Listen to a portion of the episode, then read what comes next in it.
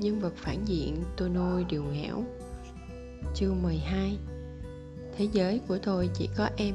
Phần 12 Hai. Thằng quắc kia ngẩn ra. Cố Gia Nam được chúng lôi từ trong nước lên, Đang tranh thủ thở. Cậu ta ngẩng đầu lên liền trông thấy Diệp Trần đứng đối diện mình, Tỏ vẻ hùng hổ như một con báo Còn với hai thằng kia. Mày là ai? Một thằng cau mày nhìn Diệp Trần. Cô giúp việc đi vào, Sốt ruột bảo Diệp tiểu thư à Đây là nhà họ ngôn mà, Sao cô có thể xông vào bừa bãi như vậy được? Sao? Diệp Trừng cười gằn, Quay lại nhìn cô giúp việc. Tôi không thể đi bừa, Còn bọn nó thì có thể đánh người bừa bãi hả? Chuyện hôm nay mà không nói rõ ràng, Tôi nói cho các người biết, Sẽ không xong với tôi đâu. Không xong hả? Một trong hai thằng cười mỉa, Tát vào mặt cố gia nam rồi quát. Tao lại muốn xem xem không xong thì làm gì được đấy.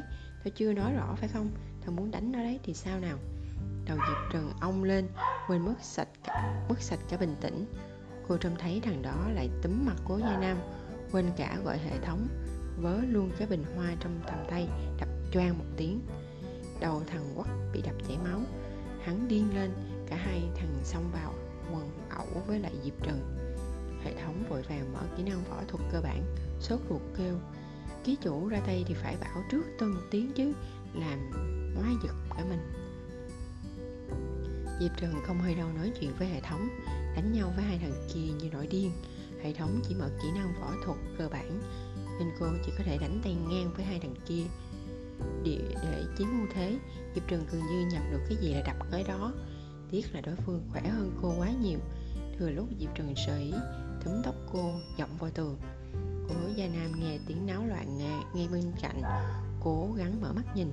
Trông thấy ngay cả Diệp Trần bị người ta đập vào tường. Dường như cô chưa từng biết lo lắng cho bản thân mình. Tính cách của cô vẫn luôn nghiêng về liều lĩnh như vậy. Cô muốn đối tốt với cậu ta vậy là liều lĩnh. Đối tốt với cậu ta. Thế giới này sẽ chẳng có người nào ngu ngốc như vậy nữa. Chẳng có ai ngu ngốc như Diệp Trần.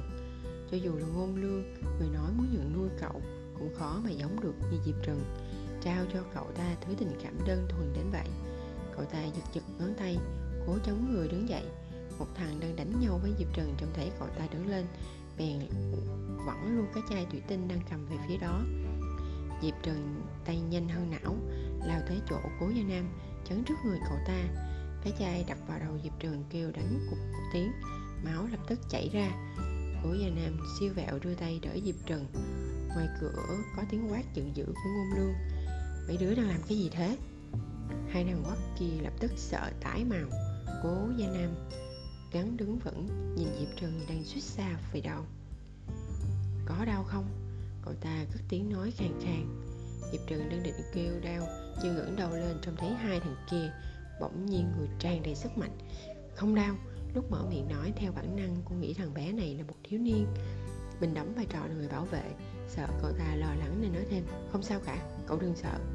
Cố gia nam không nói gì, định kéo cô đi băng bó vết thương, nhưng diệp trần gạt cậu ta đi lấy tay bịt bịt một miệng vết thương, rồi quay cái mặt bè bẹt máu lại nhìn ngôn lương chú ngôn thấy cả rồi chứ ạ. À? chú nhận nuôi có gia nam rồi để cậu ấy sống như thế này ấy à sắc mặt ngôn lương rất khó coi. Quay sang quát hai thằng quát vừa mới đánh người. Hai đứa làm gì gì vậy hả? Sao lại đánh nhau? Không phải, thằng cao hơn nói, tại thằng đó kêu khích trước, nó động thủ trước đấy chứ nó động thủ trước hả? Thế hai đứa nói xem, vì sao nó lại động thủ nào? Hai đằng kia không đáp nổi.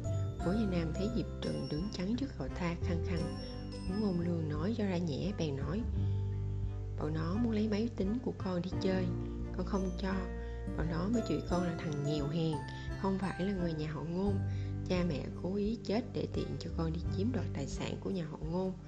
Không biết xấu hổ nói xong cố gia nam nhìn ngôn lương, vẻ mặt tê tái.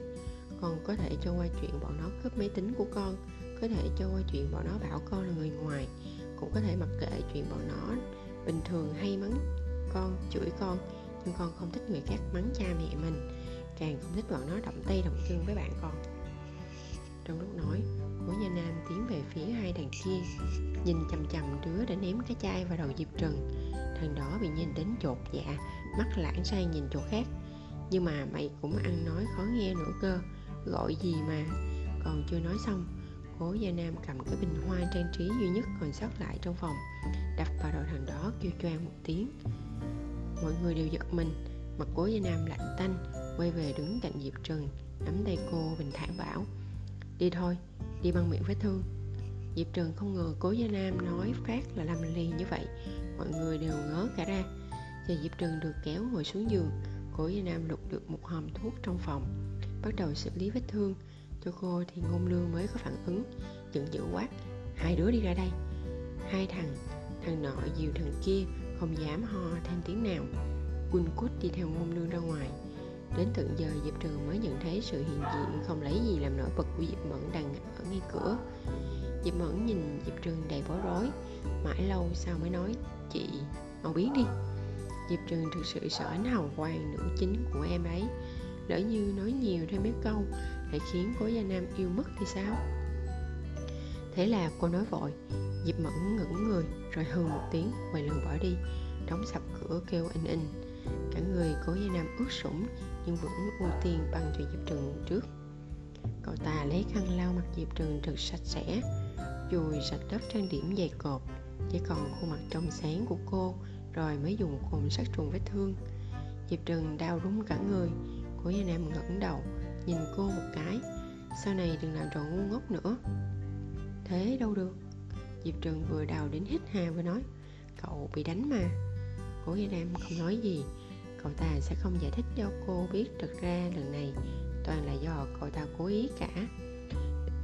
Đầu tiên cậu ta dùng điện thoại định vị vị trí của ngôn lương tính toán thời gian luôn lương về đến nhà. Sau đó mới cố ý khiêu khích hai thằng kia. Trước khi ra tay động thủ, cậu ta đã gửi tin nhắn cầu cứu cho ngôn lương rồi.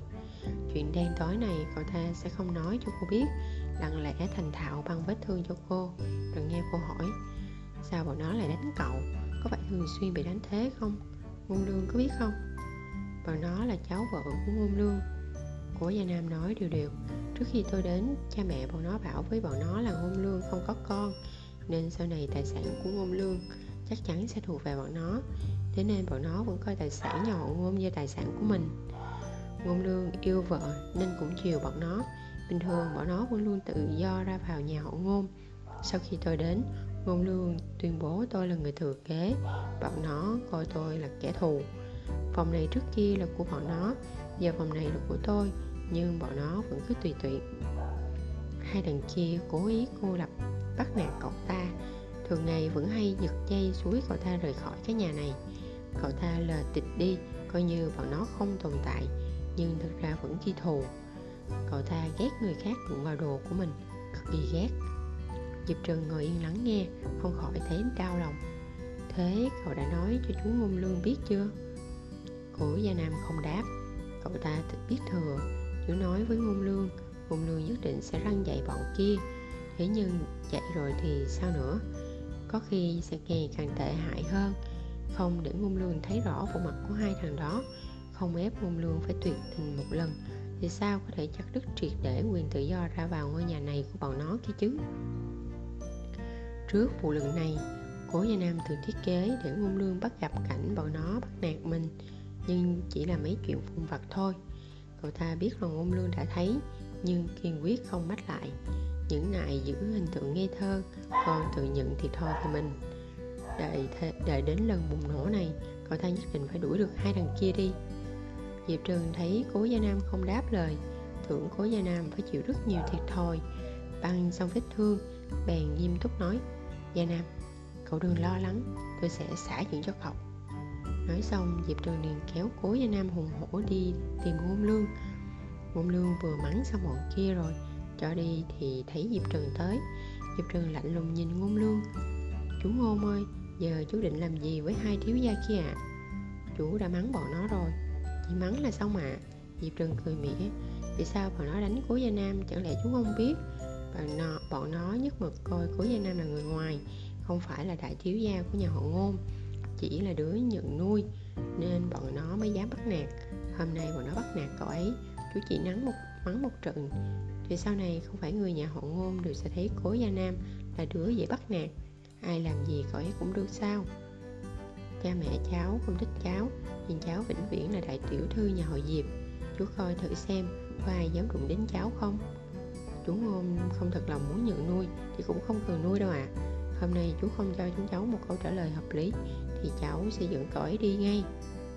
Ngôn lương câu mày thấy cháu muốn phải thế nào? Nếu như con ruột chú bị người ta đánh thì chú sẽ làm thế nào? Diệp trừng hỏi ngược lại. Ngôn lương không nói gì, quay sang nhìn thử cố gia nam. Trên khuôn mặt khôi ngô của thằng bé chỉ có vẻ thờ ơ. Ngôn lương biết thằng bé này chẳng bao giờ chịu kể khổ, ấm ức gì cũng ức trong lòng. Hôm nay ra tay đánh người chắc là phải tức giận lắm bình thường thằng bé này như thế nào thì ông không biết. Nhưng mà hôm nay bị đánh trong chính phòng của mình thì chắc ngày thường đã quen bị người ta bắt nạt rồi. Ông rất thật lòng muốn nhận nuôi một đứa con những toan tính trong bụng người nhà đàn vợ cũng không phải. Ông không biết. Ngẫm nghĩ rồi bảo ông, ông bảo hai đứa yên tâm sau này bọn nó sẽ không bao giờ được bước vào nhà họ ngôn nữa. Chú sẽ thay dì trương giúp việc hướng vệ sĩ cho gia nam chu ngọc thừa sống thế nào thì chú cũng sẽ cho thằng bé được như thế. Nói xong, ông nhìn diệp trần. Chẳng hiểu sao đối mặt với diệp trần, ông không hề cảm thấy con bé là một đứa trẻ. Ông nói đầy nghiêm túc, chú sẽ coi gia nam như con ruột mình. Mặc dù chú chưa từng nuôi con bao giờ, nhưng chắc chắn chú sẽ làm được. Mong hai đứa hãy thử cho chuyện lần này. Diệp trần gật đầu, sau đó nở nụ cười ngọt ngào. Cảm ơn chú ngô mạ cháu về nhé. Về đi. Diệp Trường lực mặt nhanh như vậy, khiến ngôn lương cũng phải hết cách.